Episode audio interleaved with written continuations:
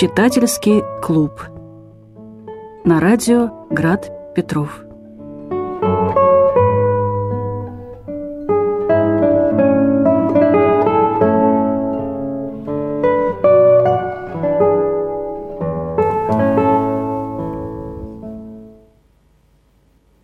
Добрый вечер, дорогие радиослушатели и те, кто с нами на платформе YouTube. Сегодня с вами вечером читательский клуб на радио Град Петров и э, наши ведущие Наталья Гаврилова. Здравствуйте. Марина Михайлова. Добрый вечер. Герман Журавский. Здравствуйте.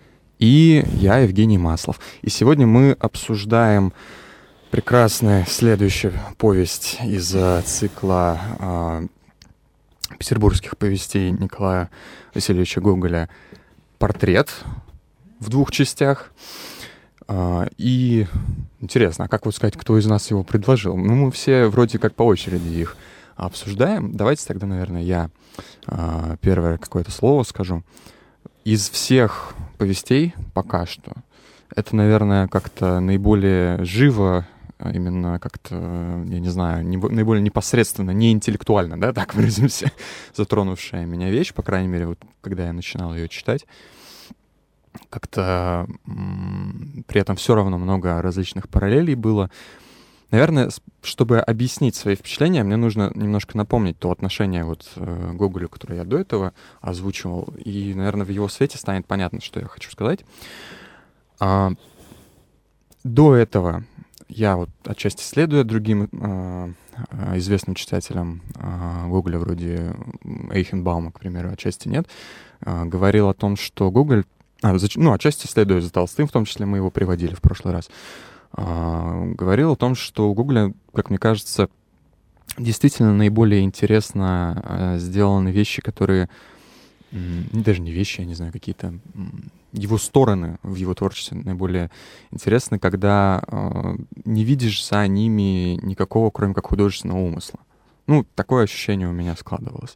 И всякий раз поэтому, чтобы как-то сохранить э, при Гоголе все прекрасное, что в нем есть, и, может быть, приумножить его, как-то сделать, сделать э, для себя намного более, не знаю, привлекательным это чтение, я старался интерпретировать то, что я вижу, как, э, ну, всегда ну, допустим, вот мы говорили про какую-то социальную критику, морализаторство, еще что-нибудь. А, в прошлый раз я предлагал смотреть на это как вот рассказчик тоже персонаж, и это описание такого типажа. Здесь вот тоже очень интересно с портретом, потому что я вижу э, такое изображение автора э, романтического периода. Помните, мы с вами читали удивительные приключения Петра Шлемеля, если я правильно воспроизвожу название. Также э, у Гофмана «Песочного человека». Вот, и мне кажется, что очень похожие многие такие моменты есть, с одной стороны. С другой стороны, очень интересно а, видеть здесь проговоренную вполне э, через соображение разных персонажей, а, проговоренную какую-то концепцию, что ли, судя по всему, скорее всего, действительно принадлежащую Гоголю, концепцию о том, собственно, что такое вообще искусство. Потому что у нас есть персонаж-художник в первой части, который а, очень много рассуждает по этому поводу. Есть а, также художник-монах, который также целую а, такую заключительную речь, можно сказать, да, дает внутри повествования, в, в повествовании и внутри повествования, да. Вот. И очень интересно ну, смотреть становится на это, опять же, не на как, какие-то попытки э, нравоучения в лоб, а вот как, как это все красиво играет вместе с э, другими повестями Гоголя. Но я к этому, думаю, еще вернусь потом. Угу. Давайте я передам слово. Герман, хочешь продолжить? Ну да. Ну, мне сказать особенно нечего. Э, в моей книжке нет этой повести почему-то. И я читал в интернете, а в интернете была только первая часть. Я подумал, что на смерти Чарткова все заканчивается. Подумал, фу, какая мерзкая дрянь. Э, и даже не стал дальше думать. Потом стал там что-то читать комментарии уже сегодня с утра. Оказывается, есть вторая часть еще. Я думаю, господи, опять 25. Ну, прочитал я это содержание, даже не стал ее читать. Э, да, Гофман, да, много всего можно там наворотить, и Эхенбаума я тоже почитал. Э, ну, я как-то снимаю с себя э, вот, ответственность за попытку быть профессиональным ответственным читателем. Вот мне не нравится, и, и я вообще наплевательски отношусь. Вот как-то Гоголь проходит мимо меня. Я понимаю, что нужно сделать усилия, попытаться в эту эстетику как-то вникнуть, но мне это совершенно как-то не близко. Э, и вот этот вот, ну, мне кажется, Эхим, Эхимбаум об этом пишет, что вот там прокладывается мостик от раннего Гоголя там, более зрелому, к его морализаторству, там, к этой ужасной книге избранные места. А, ну, как бы да, хорошо, интересно как кому-то. Мне вот неинтересно. Плюс к тому же я не, дочит... не прочитал вторую часть, поэтому мне сказать нечего. Извините. Угу. Сильное заявление. А, ну, ну, слушайте, зато честное, потому что если бы мы подписывались тут быть филологами профессиональными, это одна история. Может, угу. конечно, нет. Клуб по интересам. Но, но, но, но, я, если э, могу, я все-таки сделаю маленькое возражение, что мне кажется, даже первая часть, она сама по себе уже вполне может быть рассмотрена, и мне кажется, не стоит, не стоит ну, так, так рано устраняться. Ну да, конечно, если кто-то как-то согласится на это. Ну, я могу сказать про свои как бы впечатления о, о первой части. Я вот э, в этом преддверии искусства ползаю уже довольно давно. Меня все туда не пускают, поэтому я обозлился. Поэтому читать очередное размышление о том, что такое искусство, и тем более от этого человека — мне неприятно. Я специально посмотрел картину Крамского, где там, ой, Крамского, что я говорю, Иванова, простите, э, «Явление Христа народу», где он выписал там его э, в самой ближайшей как бы фигуре. ну вот у меня какая-то вот неприятие, идиосинкразия, не нравится мне этот, этот образ, эта эстетика. Гоголевская или да, Ивановская? Именно, нет, нет, именно Гоголевская. Э, хотя я, я с уважением отношусь там, и к романтизму, и к мистицизму, и ко всяким таким делам. Ну, опять же, я всегда говорил, что у меня проблемы с э, чувством юмора собственным и с комедиями вообще. Я как-то, ну, я не понимаю, как бы, как, как, как с ними работать, что там происходит. Это, наверное, мой какой-то изъян, естественно. Но это мешает мне э, вот, э, проникнуть в это во все. Ну, было интересно узнать, что этот Щукинский двор — это Апраксин переулок. Ну, Апраксин не переулок, извините, весь Апраксин двор. А, все вот это, mm-hmm. я там рядом живу, поэтому подумал, что ну, как, как, как, как всегда все рядом. А, я долго очень думал, э, является ли этот портрет, как бы, э, не знаю, второй части, проклятым или не проклятым. Я придумывал, что это как бы все э, проклятые деньги, и что здесь не дело в том, что я потом прочитал, что да, там Гоголь там морализирует на тему того, что искусство должно быть там неподкупным, не связанным с финансами, а тут вот жадность, алчность и все такое. Э, я подумал, что по-другому, что это как бы просто проклятие, которое, оно оказывается сильнее человека. И в этом сне, когда он уже же понимает, что в синем сверточке именно червонцы, и когда он их потом видит, потому что ему уже было вот это дьявольское наваждение, что здесь, ну, не, не виноват этот Чертков, э, человек там условный, доведенный до отчаяния своей нуждой, нищетой и желанием не просто там пожить, гульнуть, там вот это слово есть гульнуть, а просто пожить как человек, а не как вообще там э, животное. Ну, можно там по-разному говорить, что есть жизнь человеческая, что есть жизнь животное. Ну, вот, вот в его представлении молодого, там, неопытного человека это выглядело именно так. Э, но когда вот он сталкивается с этой вот инфернальной дьявольской силой, она, естественно, оказывается сильнее его, человечешки, ну и в том плане, что он маленький, слабенький, хрупенький, и он не может противиться этой силе. И никто даже не может. Я вот прочитал вот эту вторую часть в пересказе просто. Э, и, судя по всему, там этот портрет передавался из рук в руки, и никому он там никакого счастья не давал. Ну вот я подумал, что это опять как бы вот эта инфернально-мистическая составляющая таким образом э, высвечивается. Я, если честно, боюсь инфернально-мистической составляющей жизни. И поэтому предпочитаю как-то, может быть, о ней не думать. А в ситуации как бы с искусством, э, что Гоголь дает как бы, ну, он там в две части, опять же, я, mm-hmm. я как бы такой человек с одной ногой, с одной рукой, с половиной языка, потому что я не читал второй части. А, то, что он говорит про искусство в первой части, ну, мне просто смехотворно, как бы. Ну, да, молодцы ребята в 19 веке были. Сейчас все изменилось, и это все Конечно, можно сказать, что нет, ничего не изменилось, все равно есть заказчик, который тебе диктует, что он от тебя хочет, и все в таком духе. Но мне кажется, уже ну, слишком много воды утекло, или, или ну, как-то до меня это не может достучаться просто конкретно. И, и, и нет вот во мне какого-то желания э, движения навстречу. Э, там, Я бы с этого пониманию. начала. Ну вот да. Э, поэтому... И закончить да. может. Так я же сказал, что мне сказать нечего. Э, а, ну, да, это все я виноват. Понятно. Да. Женя виноват. Ну что, Марина. давайте вы закончите наш круг. Я думаю, вы хорошо подытожите нас всех. Что? Ну, очень интересно на самом деле. А, я бы просто начала с того, что у меня иное отношение. Я не пытаюсь присваивать. А, редко, когда говорю, что там автор мой или не мой не складываю как бы себе. Но иногда бывает. Поэтому мне слегка все равно, мой он или не мой. Я пытаюсь понять, о чем он. Потому что Гоголь важная персона. Хочется понять, э, что в нем все такого находят. А поэтому что это произведение мне дало? Женя сказал, что в какой-то степени отвечает на вопрос, что такое искусство. Да? А, мне кажется, этот текст скорее про то, что такое зло. И как искусство имеет а, к нему отношение, как через искусство мы можем не заметить, как это зло к нам приходит.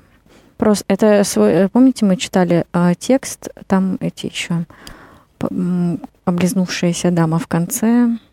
А, Минады. Да, вот mm-hmm. мне кажется, что а, есть схожесть с Минадами а, той самой роли искусства. В целом, прочитав, я ну, порадовалась этой мистике, символизму, мистицизму такой. А, мне приятно это такая форма. Но мне кажется, что эта форма дарит э, даже некоторую легкость и несерьезное отношение, по крайней мере, вот человеку 21 века. А, как мне кажется, стоит э, воспринимать буквально даже некоторые вещи. А какие вещи?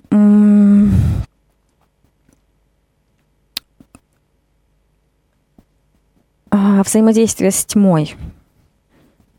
Вот то, как Гоголь а, рисует, это взаимодействие с тьмой в лице а, Черткова. Далее в лице художника нам говорится его имя во второй части.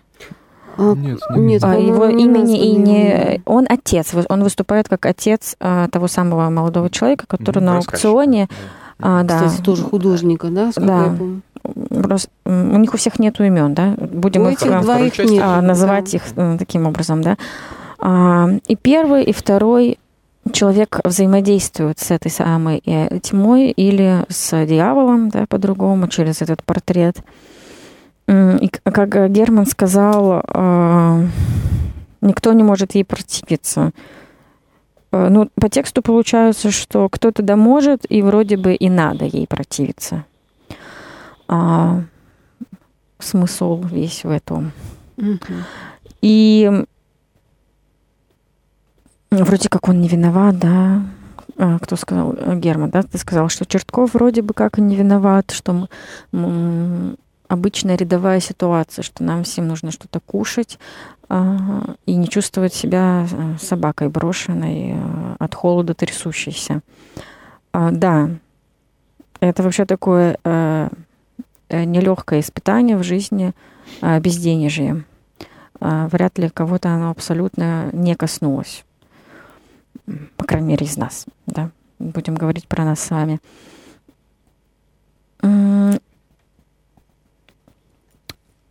Поэтому, а, с одной стороны, кажется, что это история легкая, а с другой стороны, история самая настоящая. Потому что мы каждый день, условно, на, на, на этом пути. А на каком пути? На вот, это, а, вот выбор, который стоял перед Чертковым. Он этот выбор сделан, и самое страшное, возможно, то, что он а, в конце своей жизни понял а, свою ошибку, но он уже э, ровно от этого понимания сошел с ума.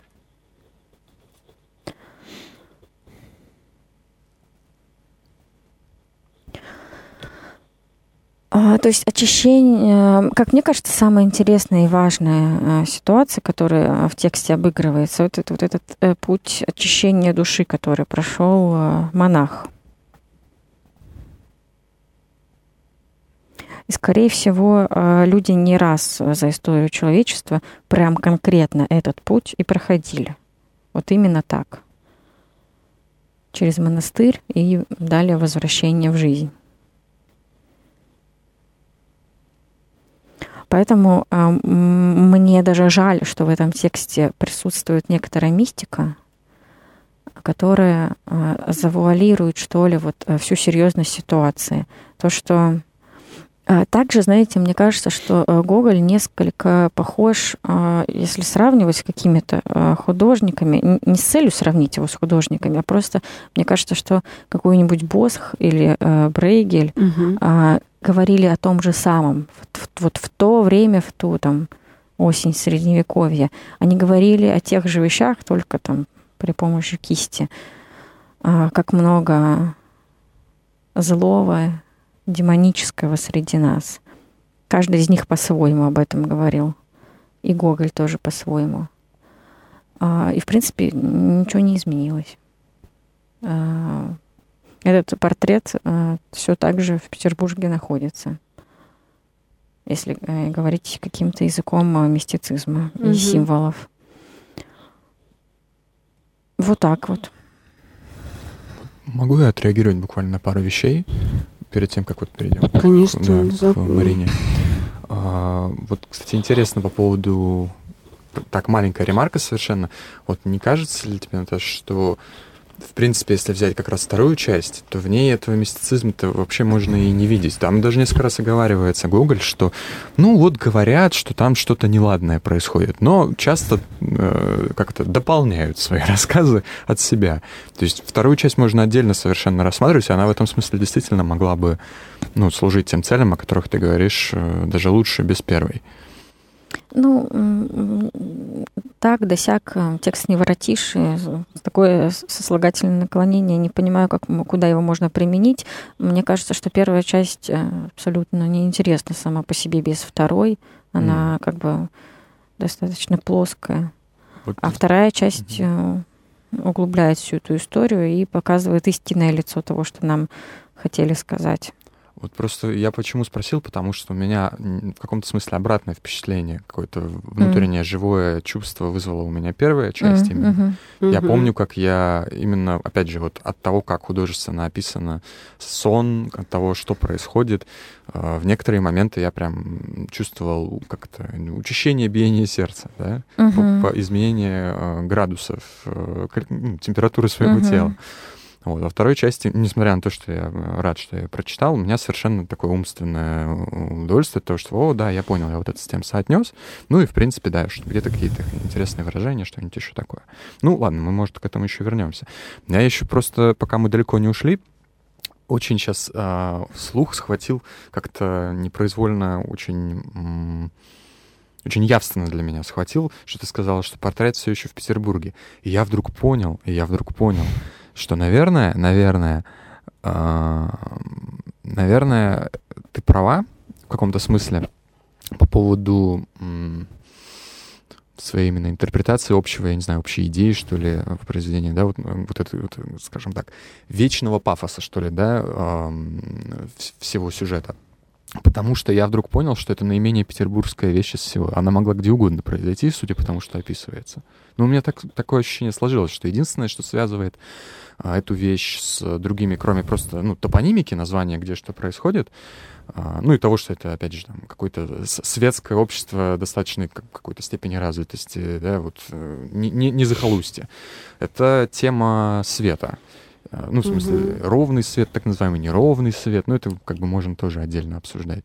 Но э, вы понимаете, о чем я, да? Свет фонаря петербургского и свет здесь а, поднимается, свет освещение, скажем так, свет луны ночной, вот этот мистический в первой части, постоянно поднимающаяся тема когда речь заходит о том, как художественное творчество происходит, освещение природы буквально там такое слово через ну, свет, освещение природы э, человеческой душой. То есть где-то вот есть фразы uh-huh. про то, что недостаточно быть верным натуре, недостаточно быть верным природе, uh-huh, нужно, да. нужно осветить всякую деталь.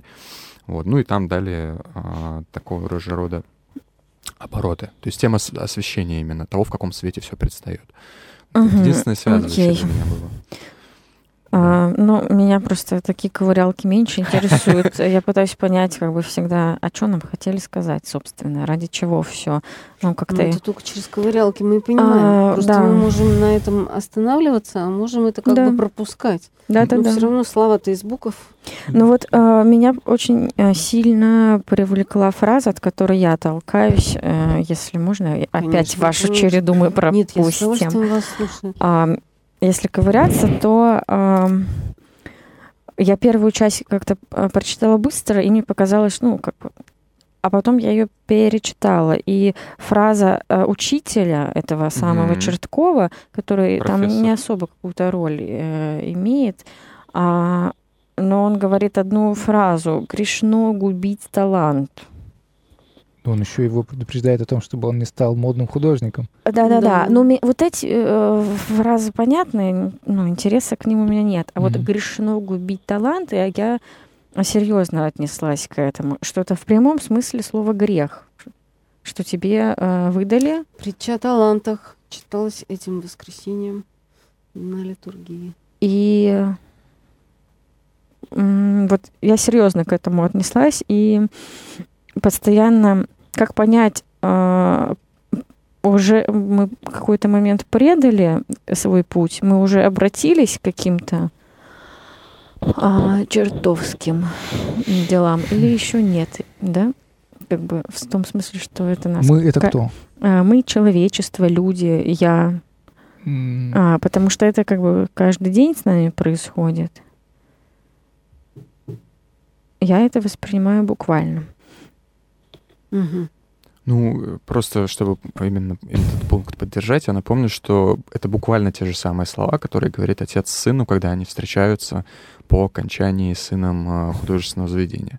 Буквально он ему говорит, у тебя талант, ты э, должен его в себе поддерживать, но ты не должен свернуть с пути, Uh-huh. И дальше он в конце приводит, э, ну, такую как бы метафору просто, что э, художник, у него перед ним особое моральное а, требование стоит, поскольку, ну, если человек идет, что называется, в парадном платье, на нем все пятна виднее, чем на платье будничном, как он выражается, да? Да. То есть это вот буквально те же самые слова и посылы. Угу. Да. Так, ну, я к этим всем деталям хотел бы еще вернуться. Давайте мы Марину послушаем. Спасибо. А, во-первых, я очень хорошо подготовилась к прошлому разу. Но за неделю произошло столько всяких чудесных событий, что да. я уже все забыла, что записала. Это правда. Но я не так проста, поэтому я взяла с собой компьютер, в котором все мои записки сумасшедшего будут записаны. Но компьютер забыт мною в другой части студии, и я сейчас за ним уже не пойду. Поэтому, ну уж как все будет, так и будет. А, когда-то, еще когда я была студенткой филологического факультета, я писала курсовую про повесть Гоголя «Портрет».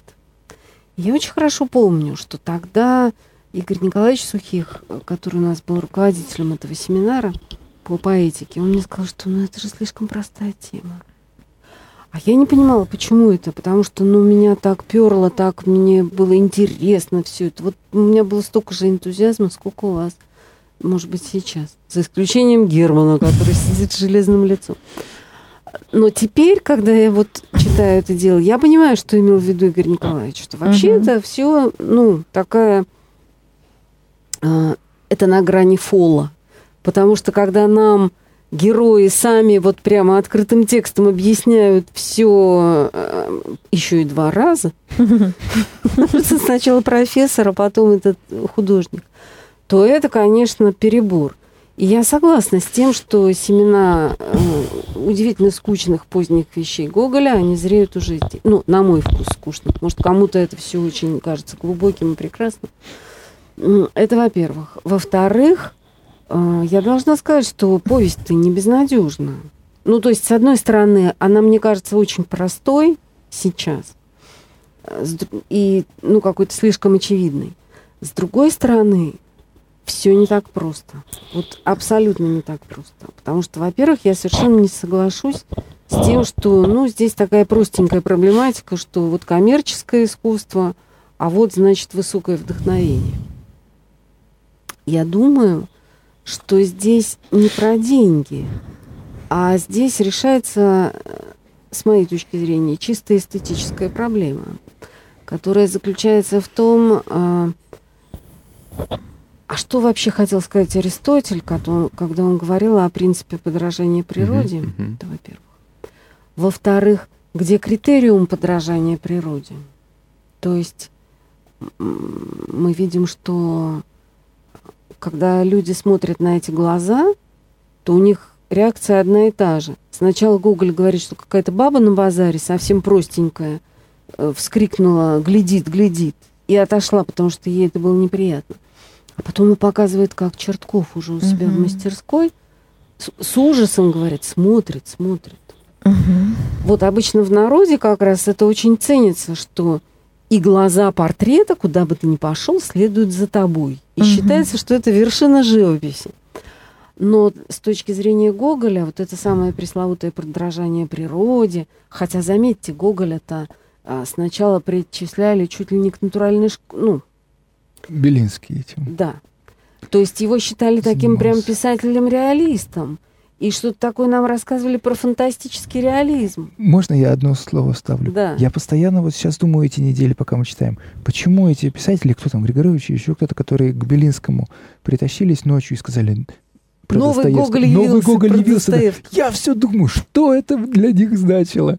Да. Это значило, это вот значило что... что они социал-демократы, что это да, они что воспринимали это все. Акаки да, как... Акакевича да. нового написал новый Гоголь. Да, вот да, да, да, да. Что это критика существующего строя, они вот читали Гоголя. По крайней мере, Белинский так э, Но, читал. видите, это загадка человеческого сообщества, потому что у всех своя оптика.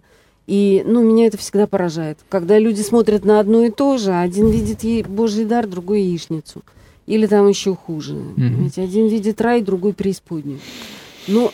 А ведь, простите, вы, да. вы мне сейчас такую, извините, ну, высоколобую, ну, хохму подарили. Ну вот что и получается, что есть целый э, такой уважаемый срез читателей Гоголя, которые ценят его за то, что он вот натуру верно отобразил, а сам Гоголь им пишет, господа, это вот не так работает. Смысл Абсолютно. не в том, чтобы отразить так, как есть. Безусловно. И он даже не ставит перед собой эту цель. И, и даже он показывает, что как только человек встает на путь э, там, подражания природе, то сатанинское, то есть я это понимаю как историю про фильтр. Искусство — это фильтр, который не должен взгляд ростовщика. И там же я еще прочитала, как э, хорошая девочка, э, первую редакцию. Mm-hmm. Прочитали первую редакцию? Mm-hmm. А вот мне было интересно. У нас был, опять же, такой чудесный прекрасный преподаватель, которого звали Геннадий Владимирович Иванов. Он был удивительный человек. И он на наших семинарах, он всегда говорил, я не поленился заглянуть в комментарии там к седьмому тому собрания сочинений Льва Николаевича Толстого. И на странице 526 прочел следующее. Ага. Так вот, я не поленилась прочитать вторую редакцию. И, и там очень интересно все это строится, потому что Гоголь последовательно убирает фантастику. То есть у него первая редакция гораздо кучерявее и больше похожа на пресловутых Гофмана, Шамиса и прочих чудесных людей. Он старается это убрать. И все-таки он не решается на это до конца. Вообще, хороший вопрос, почему? Uh-huh. Это во-первых.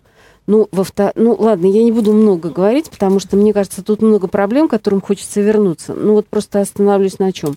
Во-первых, на том, что про подражание природе.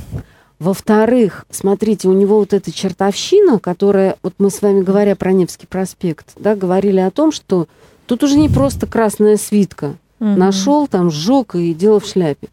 Тут везде, тут надо выискивать прямо по ниточкам эту красную свитку. И она пронизывает прям вот, вот весь этот город.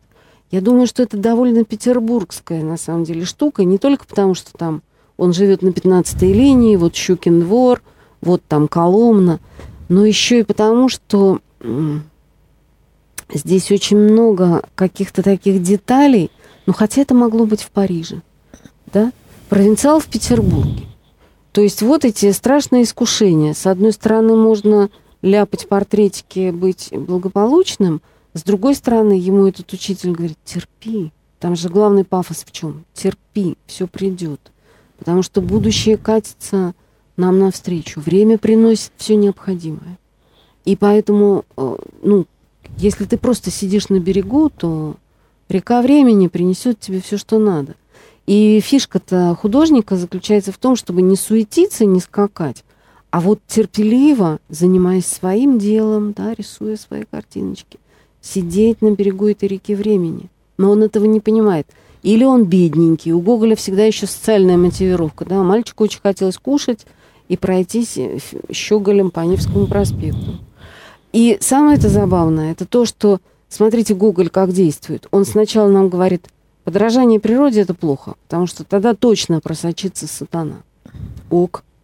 Но ведь когда он становится модным художником, первое это что происходит, помните? Ему эта мамаша говорит. Прыщик не рисовать. Ой, а можно прыщик не рисовать, а щечки не такие желтенькие. И потом она видит э, случайно какую-то головку нимфы и говорит, какая прелесть! Хотя там сходство равно нулю.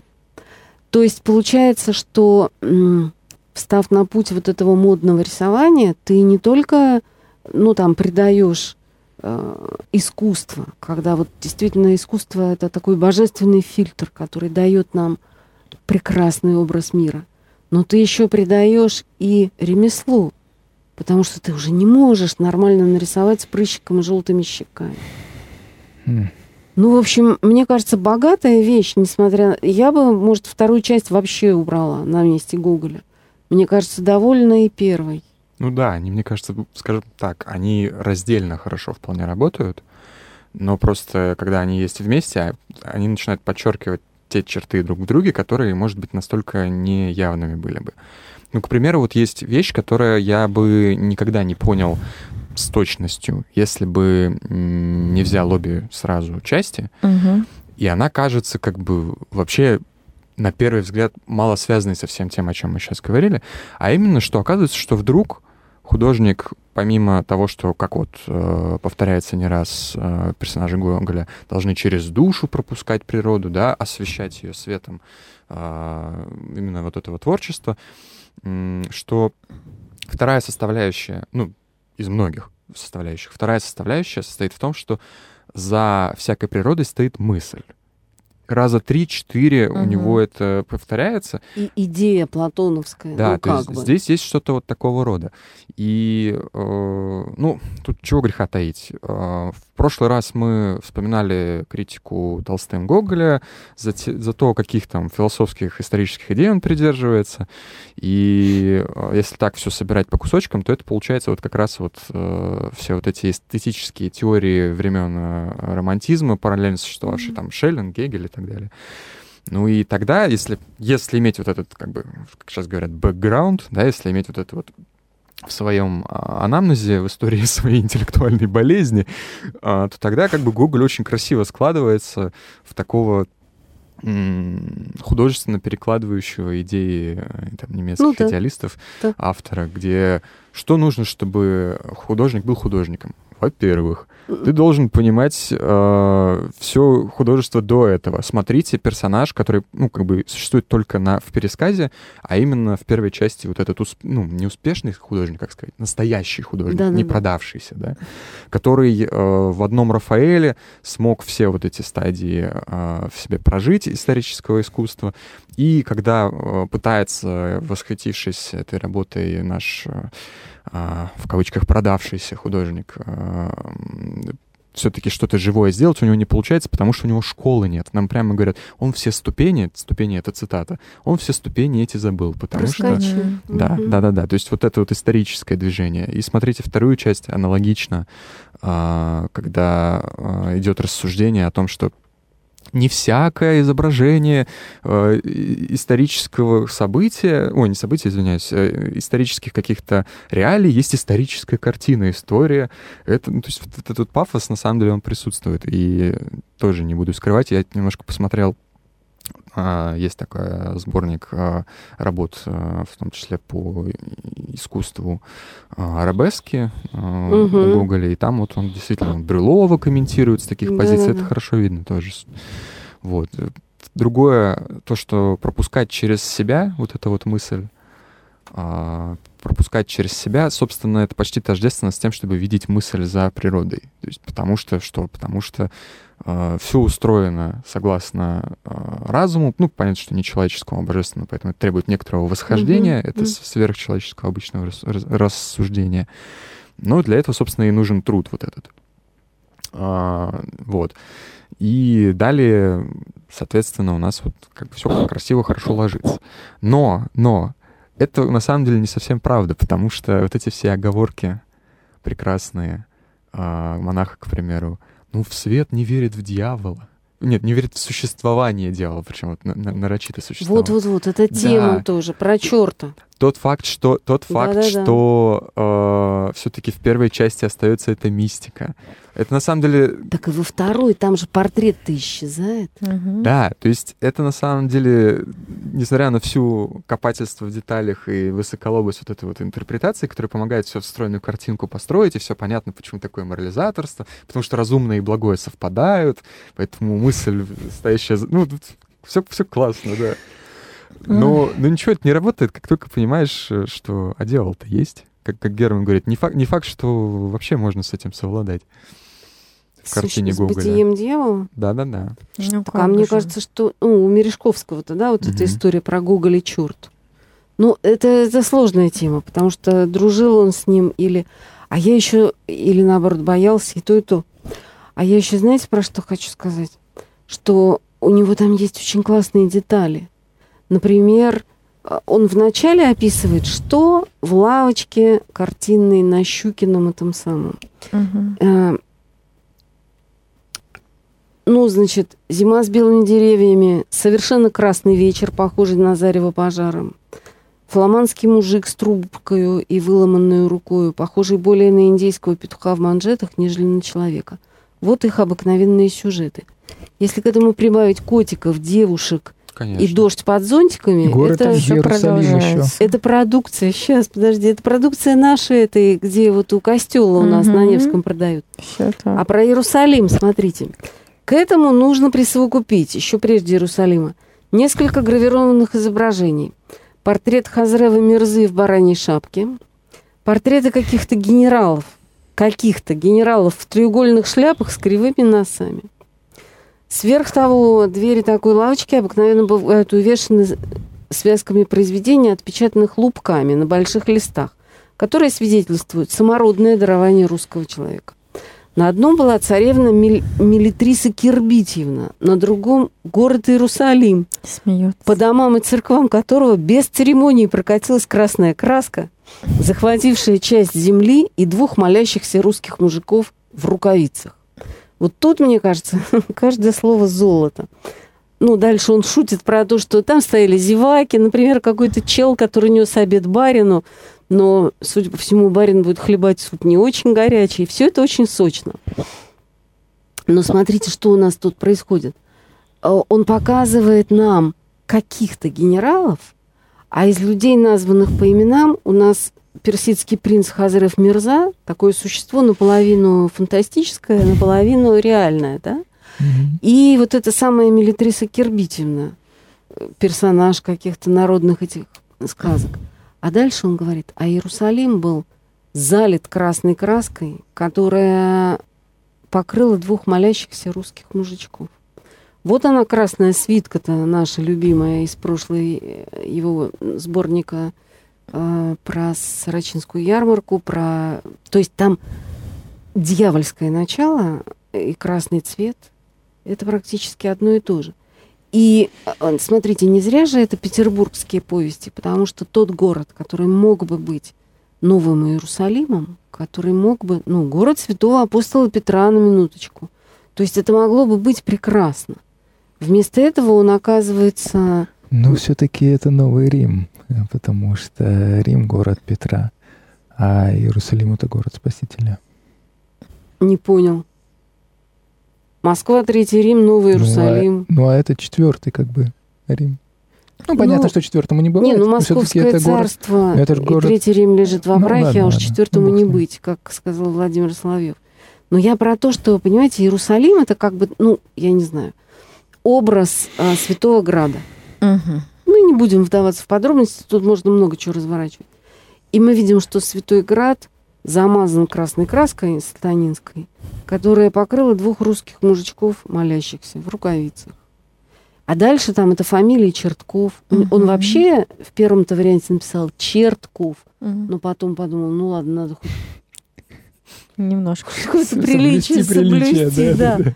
Потом там же все время вот это сатанинское начало лезет изо всех дыр, а главное вот это бессмертная пошлость. Это тоже вот можно, потому что это очень смешно. Одну минуту.